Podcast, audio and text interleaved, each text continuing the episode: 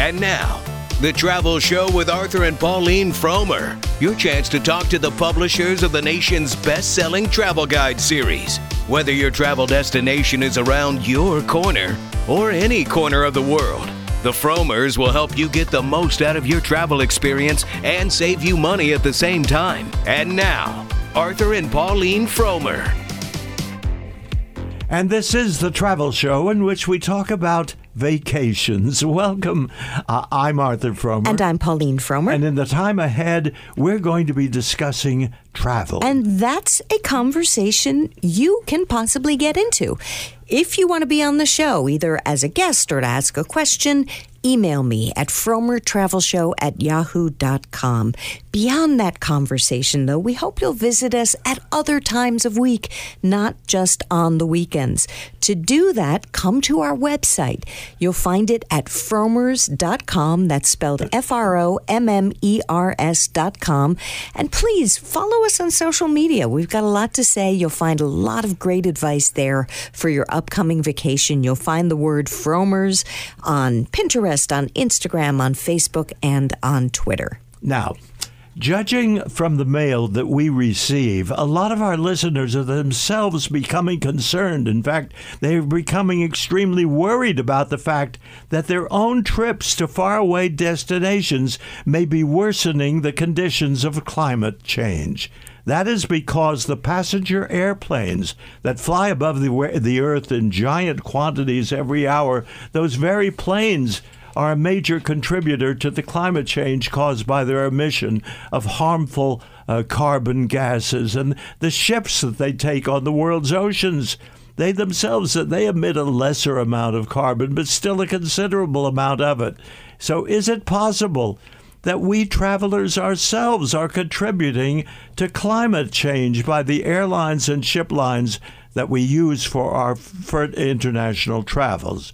Well, a great many airlines and ship lines are beginning to talk about this paradox. It is a paradox, but there seems to be only one company that is actually doing something about it. And that company, which you might keep in mind for your next trip, take out a pencil, is a that company is a Norwegian firm called Hurtigruten. H U R T I G R U T E N. Hurtigruten has recently launched a polar expedition ship called the Roald Amundsen, named after the famous polar explorer. They have launched a ship that contains a large interior room literally lined with hundreds and hundreds of powerful batteries. And those batteries, when turned on, emit a great deal of electricity to power the ship, cutting down on the need for energy created by fossil fuels the name of that polar ship once again, and by the way, it will also be making uh, cruises of the uh, Alaska coast in addition to going uh, to the polar itineraries. The name of that ship is the Roald Amundsen.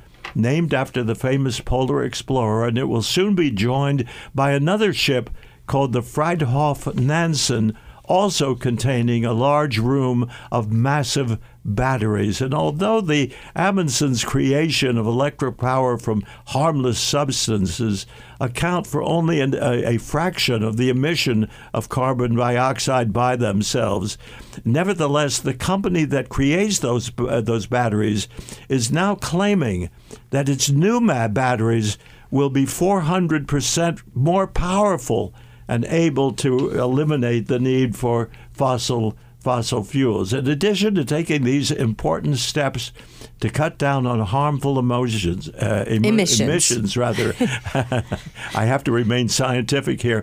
The Hurtigruten line is also studying the use of gases from the world's decaying fish farms, of all things, huh. to substitute for even more of the fuels needed to power the uh, Roald Amundsen. So, in another uh, few years, the uh, the uh, Fridtjof Nansen cruise. will will do the same. But I don't think you will smell the emission from the uh, de- deteriorating uh, fish. fish. But if you were worried about the carbon emissions of most current ships, your remedy is to book one of the ships operated by the Hurtigruten line of Norway. While other companies are talking a good game about harmful emissions, Hurtigruten is actually doing something about it.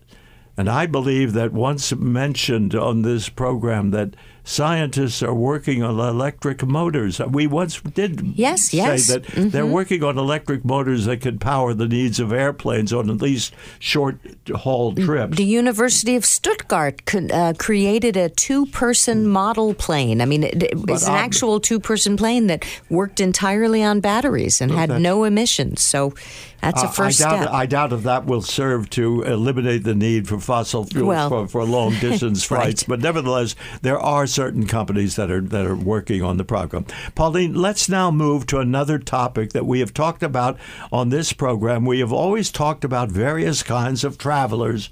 Who, who, who, encounter different problems when they go on an international trip. We've, we've talked about family travelers, about female travelers, about older uh, travelers, and, and so on. But now I think you should devote some attention to the problems encountered by homosexual travelers, which are just as deserving as the earlier names sure. that, that, I, w- that I listed. They're usually referred to as LGBTQ because there's a wide range of and they encounter specific problems. Like so many of our listeners, I engage in business tra- dealings with a pair of gay travelers who have recently entered into a same-sex ma- wedding. They have asked me to recommend a destination for their post-nuptial uh, travelers, and I have responded by warning them that whole areas of the world are dangerous for homosexual travelers. Most of the Middle East, most of Africa are full of nations that regard homosexual activity as a crime, a crime that is punishable by imprisonment or, or worse. worse. Yeah. So gay travelers should definitely avoid countries located in those two areas regions. I, I know world. that South Africa is friendly to gay travelers, And I'm, I'm LGBTQ. absolutely certain, Pauline, that that's an exception that proves Yes. the rule. Let Okay. me let me use another example. A number of my friends recently planned to travel to the film festival at Ramallah on the West Bank. Ramallah being the uh, de facto capital of the Palestinian Authority. But I have had to warn them that the Palestinian Authority has also declared homosexual activity to be a crime, hmm. a crime punishment by imprisonment or worse. So I recommended to those people considering the film festival, I told them they should not go, and I don't know whether or not they, they took my advice. But They wherever didn't. you I know those in people, travel, too. Wherever you look, you discover additional problems of that sort. Uh, for example, let me use another example. The famous Marriott hotel chain has recently announced that they are building and opening a large, luxurious new hotel guestware in Saudi Arabia. Hmm. Now, did they explore that nation's policies before making that decision? I am willing to bet that Saudi Arabia also maintains strict sanctions against homosexual travelers and gay people who opt to stay at the Saudi Arabian Marriott Hotel are risking a great ordeal of serious consequences. And although those programs diverge uh, from what we have normally been discussing on this program, I am willing to bet that women going to the Saudi to Saudi Arabia and to especially to the Saudi Arabian Marriott Hotel that they also will be they will be compelled to begin with as a lesser uh, requirement. They will be required to wear headscarves and uh, and they will not be permitted uh, to go walking outside the hotel except when they are accompanied by a man.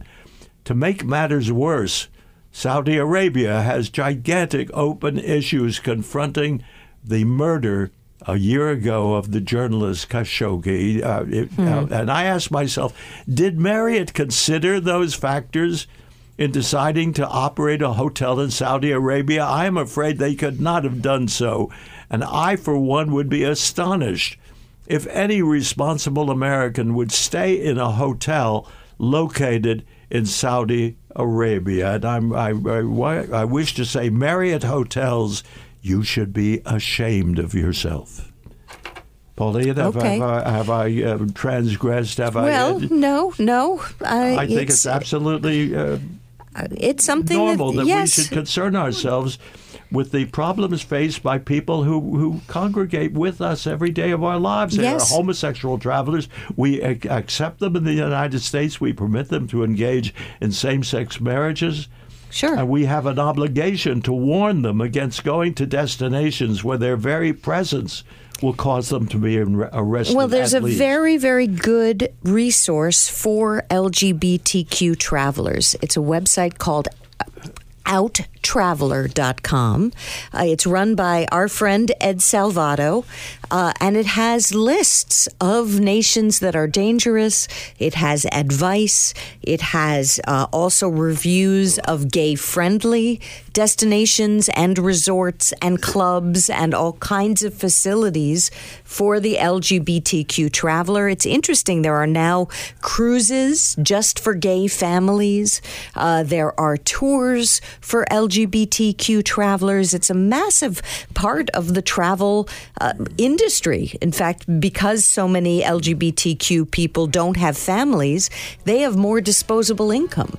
And so there are certain destinations that have been actively seeking their business, like the city of Montreal recently did a campaign to try and get more LGBTQ travelers. So, yes, they should be warned when it is dangerous, but there are many parts of the world that will be welcoming. We have to take a break. We'll be right back.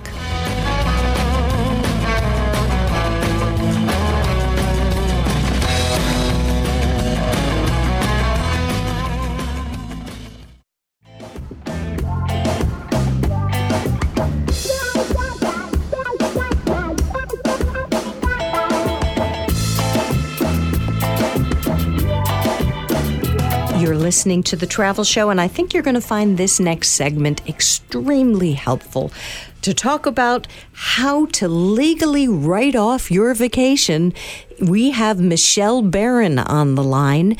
She has an article with just that title on afar.com. Uh, Michelle is the travel news editor at Afar, and also we're proud to say she's written books on cruising for Frommer's. Thank you so much for appearing on The Travel Show, Michelle. It's great to be here. So, how can you legally write off your vacation? You can't write off every vacation, can you? No. Um, so first, let's define um, the parameters here. So in order to be able to write off a trip, uh, you need to be self-employed. You need to be an entrepreneur, um, have your own business.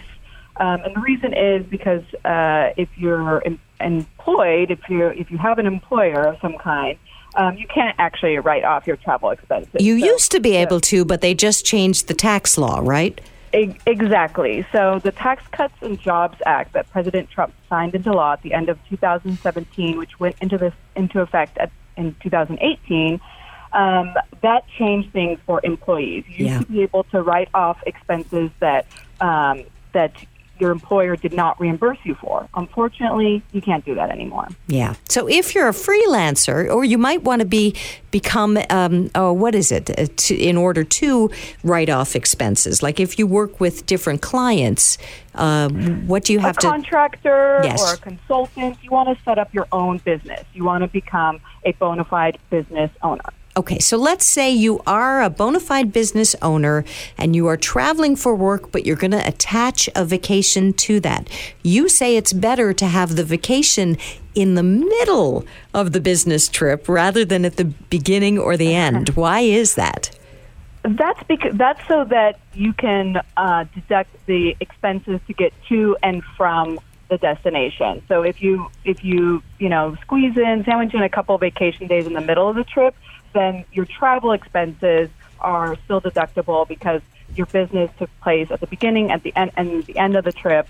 Um, so you can still deduct, say, you know, your flight or uh, the drive to and from uh, wherever you went. The other thing worth noting is that in the U.S., if you if you traveled somewhere within the United States, you only need to work four and a half hours a day, or more than fifty percent of the day, for the day to be considered uh, a, A work business, day. You know, Huh. business, a work day, exactly.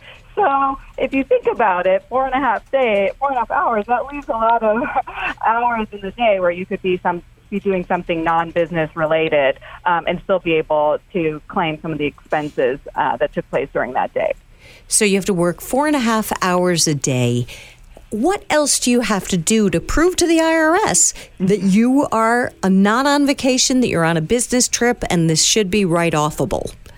Well, obviously, you want to document everything. You want to make sure that you have receipts for if you're attending a conference, if you have client meetings. You want to make sure you have safe emails that you conducted between yourself and a client. You want to make sure you have receipts for the conference if you did had a business meal, um, any kind of documentation, uh, receipts for obviously for your hotel and for any other expenses. Document, document, document. Log everything. If you you know even go so far as put together a daily log of events to show uh, you know seminars you attended, client meetings you had. You really need to be thorough in your documentation to prove that you did in fact work the majority of the day. We are speaking with Michelle Baran. She is the travel news editor for Afar magazine and afar.com. You can read the article that we're discussing right now on that site. It's called How to Legally Write Off Your Vacation.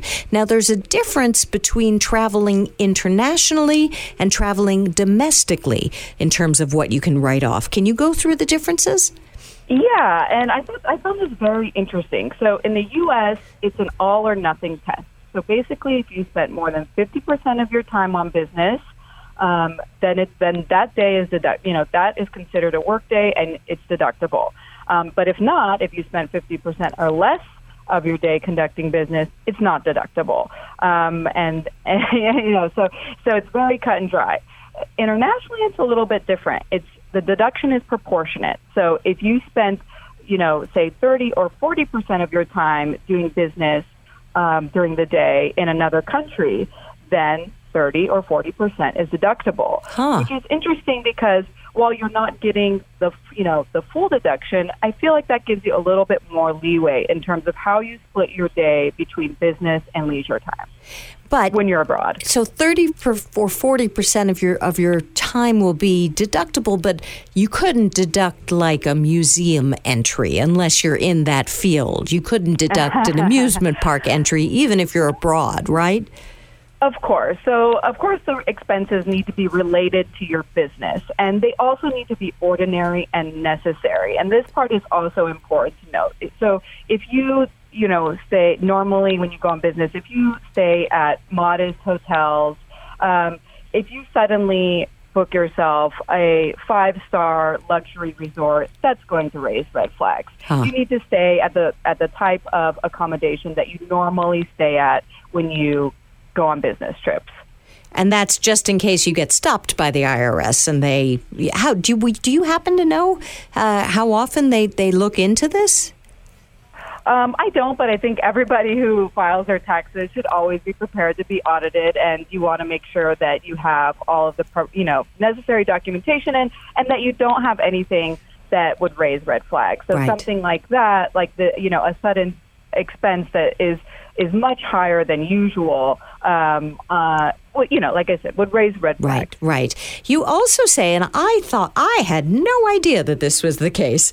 You, if you need to do laundry or dry cleaning or shoe shine expenses when you get home, that could be deductible. I also did not. that blew my mind. Like that. Yeah, me too. I had no idea. So I was also uh, pleasantly surprised by um, by that tidbit that yes, you apparently laundry, dry cleaning, shoe shine expenses are acceptable expenses when you return home. Um, I guess presuming that your your attire is an important part of uh, conducting business. So I think that's a, a interesting added perk that people should consider um, if they are traveling you know, right. for business and leisure. yeah, no, absolutely. Well, it's a really, really helpful, detailed article. Uh, we went through most of it here, but if you want to read it again, and I, I suggest you do, go to afar.com. It's called How to Legally Write Off Your Vacation. Thank you, Michelle. Thanks for having me.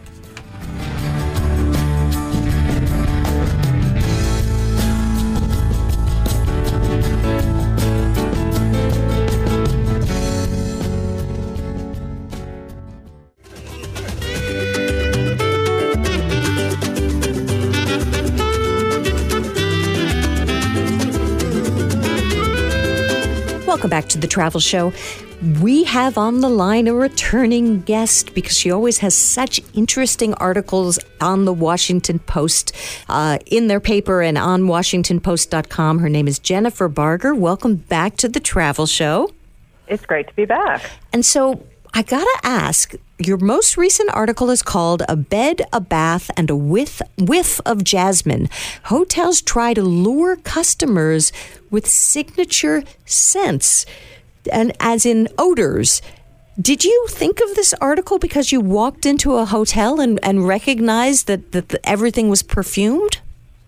I did, and it was also something that kind of gradually dawned on me. Um, because it, I think I first noticed it maybe five or six years ago in Morocco, where it seems like everything smells like jasmine and orange Mm, blossom. yeah. Sometimes that's the environment. You know, sometimes there's a tree, or sometimes someone's burning a candle. But Right. I increasingly have noticed it in the U.S. I noticed it at the new edition in New York City. Um, because it's in Times Square, which, as you probably know, is pretty smelly. But you walk into the edition, and all of a sudden you're like, oh, it doesn't smell like Times Square anymore. And so Right. that's kind of where I got the idea. Well, I actually noticed it for the first time a couple of years back at a hotel in New York, too, called One Central Park West. And it's this hotel that tries to be very eco, very green, and it just smelled like fresh herbs. And I said to the, I said to the person who was showing me around, uh, I, is somebody cooking? And she said, Oh no, that's our signature scent. Uh, so, how common is this? I think it's very common. Um, I because as I dug deeper into this, I found out that even the Holiday Inn and um, or maybe Holiday Inn Express, that the Holiday Inn and Best Western even have scents. And usually, what happens is a brand, say Edition or Holiday Inn, um, that they want the same scent across their brands. So when you walk into, say, a Westin, it will it will smell like every other Westin. Huh. Um, yeah, sometimes, often- though, sometimes it's the smell of cleaning fluids, and that gives me a headache. I, I found that to be a problem. Uh, are these scents being used to cover those uh, uh, uh, smells? Well, you know, they no one would ever tell you that, right? so, so I, I don't think that's that. I really do think it's it's a very competitive hotel world out there, Right. And what the people, many of the people making these fragrances, because they're a big, you know, they're big companies, it's Sure. big business now, is they will tell you it's just anything to sort of get a leg up on the other hotel, anything to make you go, oh gosh, if it smells if it smells like Marriott, I, I've got to get back here. So I don't think so. Maybe you know, maybe it is at, a- at a you know at a rickety motel somewhere. But I think I think for the most part, it's it's more the branding. Sp- we're speaking with Jen Barger, who wrote a fascinating article called A Bed, a Bath, and a Whiff whiff of Jasmine. Hotels try to lure customers with signature scents. Where are they getting these air perfumes from? So that is an interesting um, thing. So there are big, um, big companies that do this. They call themselves either olfactory marketing companies or or just signature scent makers. So they'll often create a scent for you. If you have a hotel, say the Hotel Pauline, they'll say, "What's it going to look like?" What's your message? You know, is it eco-friendly or is it edgy and citified? And they'll they'll use various things about either what you're saying the hotel is or what the hotel looks like or maybe even where it is to create a scent. And they'll go back and forth with you to be sure you like it. And um, that's one way you can get it. And some people like i talked to liz lambert um, behind the bunkhouse group down in texas who does all those really hip cool kid hotels um, like hotel st cecilia and things like that. And she's she's just got her own personality and she just chooses different incenses. They're, you know, oftentimes just really inexpensive ones like Nag um, Nag Champa from India, um, which I believe that she uses that in their hotel in San Antonio because Huh. she she doesn't buy into someone else creating a scent. Right, She's she wants to create her own. Wow. yeah, yeah. This is what I this is what I think this hotel should smell like. So I think, and sometimes they'll pair with a um, with a local or international um, uh, perf- perfume or perfumier, if you will. Huh. Um, so I know Le Labo, uh, which is a French brand, does the Edition scent. Um, Does the the Edition hotels, uh, which are created by Ian Schrager, the the king of cool hotels. I know, I know. But I gotta ask, has there been any pushback? I'm a person who. I actually used to like perfumes. I no longer wear perfumes because they give me a headache. In fact, if I'm close to somebody who's wearing too much perfume, I, I actually get an, an. I'm not saying that metaphorically. I get an actual headache. No, uh, and so um, I did talk to. Um, I talked to at least one real person um, that you know. Some people really don't like this. One of the things that is usually happening is it's usually not piped into the rooms. It's Huh. usually if if you have a signature scent in the room, it's probably only in the shampoo or the lotion. And so it, it is generally not in your room. I know that at many hotels you can ask for a hypoallergenic room, but again, they're not, they're putting it in the lobby or some of the public spaces. But yeah, there are some people that don't like it. And so I think that that is, uh, I haven't found it to be overwhelming. I don't find that I've gone into hotels and you know started coughing because they're over scented. Right. But I do think it's something. I, I think they have to be careful to temper it. So there is a bit of a bit of pushback, and some companies won't use it. Um, I talked to a safari company. There there are some logical places where Well, this the, doesn't in nature sites, as you say in your piece, people want to smell the area around you because it's so beautiful and, and, and natural, and you don't need artificial scents. We've been speaking with Jen Barger, a very interesting article in the Washington Post. It's called A Bed, a Bath, and a Whiff, whiff of Jasmine. Thank you so much for appearing on the travel show. Great. Thanks so much, Pauline.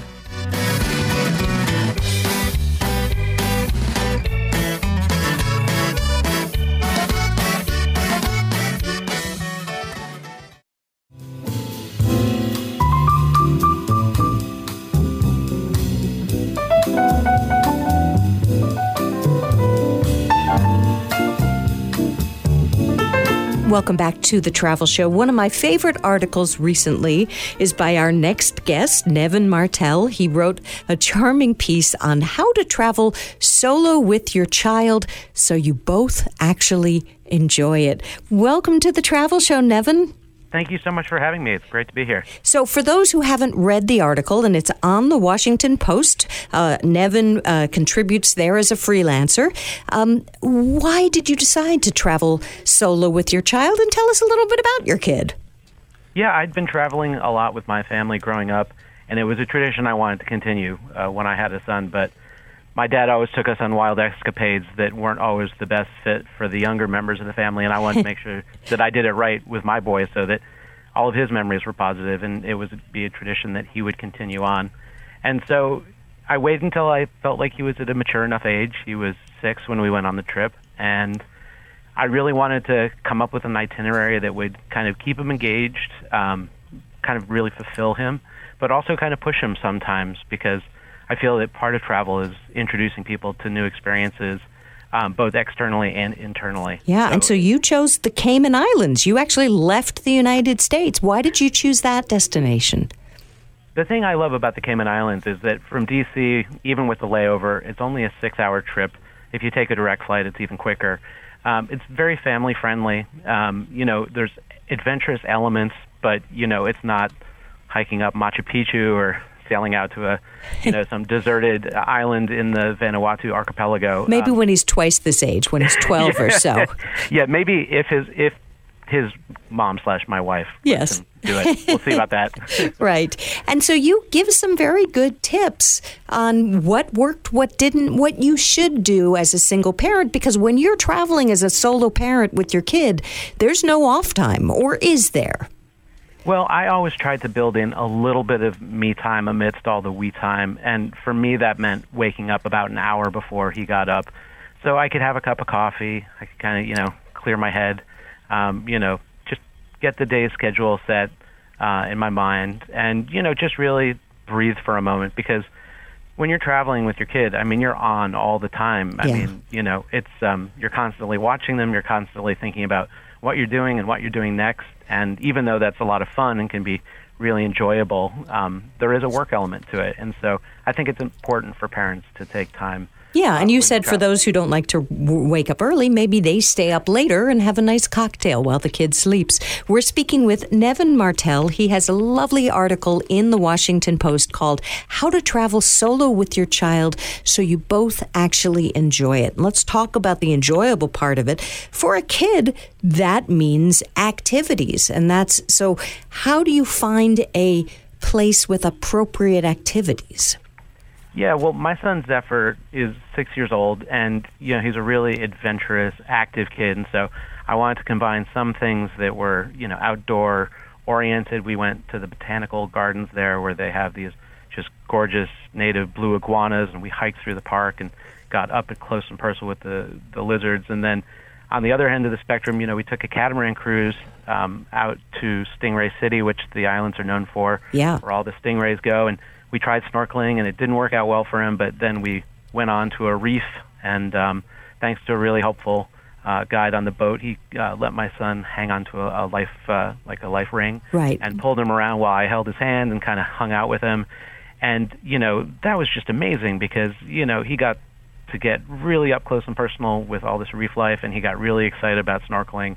And um, that's definitely going to be something that we do on a next trip together to you know anytime we go to a tropical location. It's amazing that you got that kind of personal uh, attention from the guide, and he understood that your son had been scared at first and needed just a little bit of extra help. And uh, but you also say beyond the activities, it's really important not to overschedule when you're traveling with a kid. Why is that?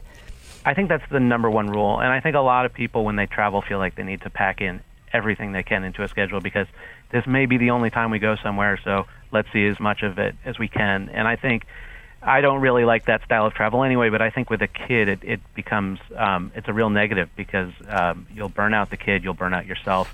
Um, like I say, you'll want a vacation from your vacation at the end of it. Um, just pick a few things.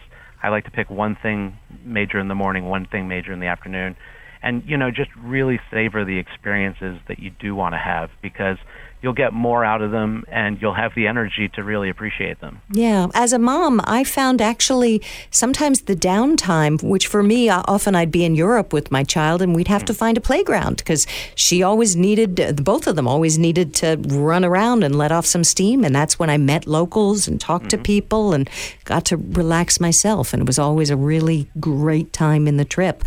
Was your wife jealous? The pictures look like she should have been she was a little jealous, but you know, she was really happy that throughout the trip, you know, we FaceTimed with her, we texted, you know, I emailed pictures, and uh, you know, we made sure to bring back a couple of thoughtful souvenirs. Yeah. But you know, she was a little jealous, but I think that we handled it the best way possible. so she felt like she was a part of the experience. Right. Well, it's a it's a fascinating article. It's really terrific. It's go to the Washington Post. It's called How to Travel Solo with Your Child so you both actually enjoy it. Thank you so much, Nevin. Thank you so much for having me. This was a really nice call.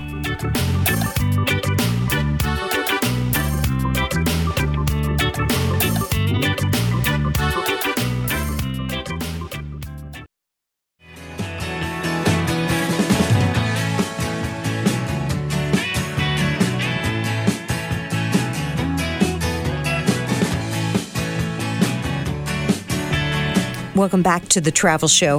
We started this show talking about the things that can go wrong in travel. We're going to end it for at least this hour, uh, talking about that a little bit more. There was a Norwegian cruise line sailing recently that passengers are up in arms about because they claim that uh, stops were skipped. That the uh, the cruise was supposed to go to Amsterdam, it was supposed to go to Scotland, and it was also supposed to go to one port in Ireland. And they skipped all of those port stops because they said the weather was bad. Beyond that, apparently there was huge problems with the sewage system. The, it failed, and a sour, ter- terrible, foul odor came up and they claim that Norwegian cruise lines cut the internet so that they couldn't start posting complaints on social media. oh, my. And uh, about everything that went wrong. Now, to take the first part of this first, when you take a cruise, there's something called the contract of carriage. You have signed it. You have a contract with the cruise line. That's right, and you do not go sailing into the middle of a hurricane. If that, if there was poor weather that endangered the ship, the Norwegian Cruise Line was absolutely right to change the itinerary. They Pauline. promise no port stops actually in the contract of carriage. You you do not have the right to go to the port stops that you were told you would go to. if there's bad weather affecting those port stops. Right. And uh, Right. and it's interesting And in- was there? Well, the news report I read says allegedly bad weather. But you know, it's yeah. interesting. I mean, there are ocean currents. When this was happening, there was a major storm hitting Japan. It's possible. Could you think it's possible that the ocean currents could have been so roiled by that storm thousands of miles away that it Pauline, could have Japan is on the other side of the I know, globe I from where they you- traveled. I, I have been, you know, I have been hearing about ocean currents recently, and sometimes they really can travel thousands of miles. So maybe that is the the case. The fact, though, that that, that they had this terrible odor on deck because of the sewage system That's going wrong. Yes, That's something different, and the fact that they cut off the internet. That also seems to be stepping on their toes. Did the ship get onto the intercom to tell the passengers that they would be compensated for this restricted itinerary? I well, they said that according to uh, the guests, they said that they were told they were very sorry about this inconvenience, and they're going to give them twenty five percent off a future cruise. Oh, that's nothing. Yes, Yeah. that's nothing. No wonder. So everybody's up in arms because they probably don't want to cruise on and what did the Norwegian again. do? Did they picket the I, captain's I have no idea. I have no idea. It's a very interesting story out right now, but it's good for people to know you are not guaranteed any ports. That's one of the reasons they they tell people who are getting married to do it on the boat. Don't plan to do it on a specific island because you may not make it to the island. We have to take a break. Thank you so much for listening to those who are traveling a hearty bon voyage.